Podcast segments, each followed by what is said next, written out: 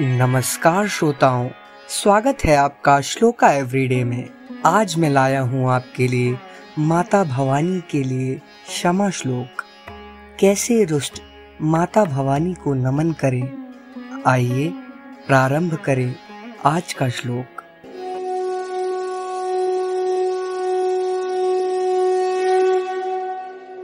कुकर्मी को संगी को बुद्धि को दासा कुलाचारहीनः कदाचारलीनः।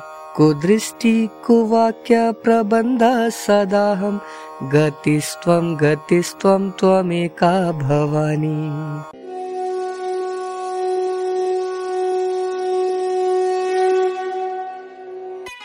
अर्थात मैं कुकर्मी, बुरी संगति में रहने वाला, दुर्बुद्धि दुष्टदास कुलोचित सदाचार से हीन दुराचार परायण, कुत्सित दृष्टि रखने वाले और सदा दुर्वचन बोलने वाला हूँ।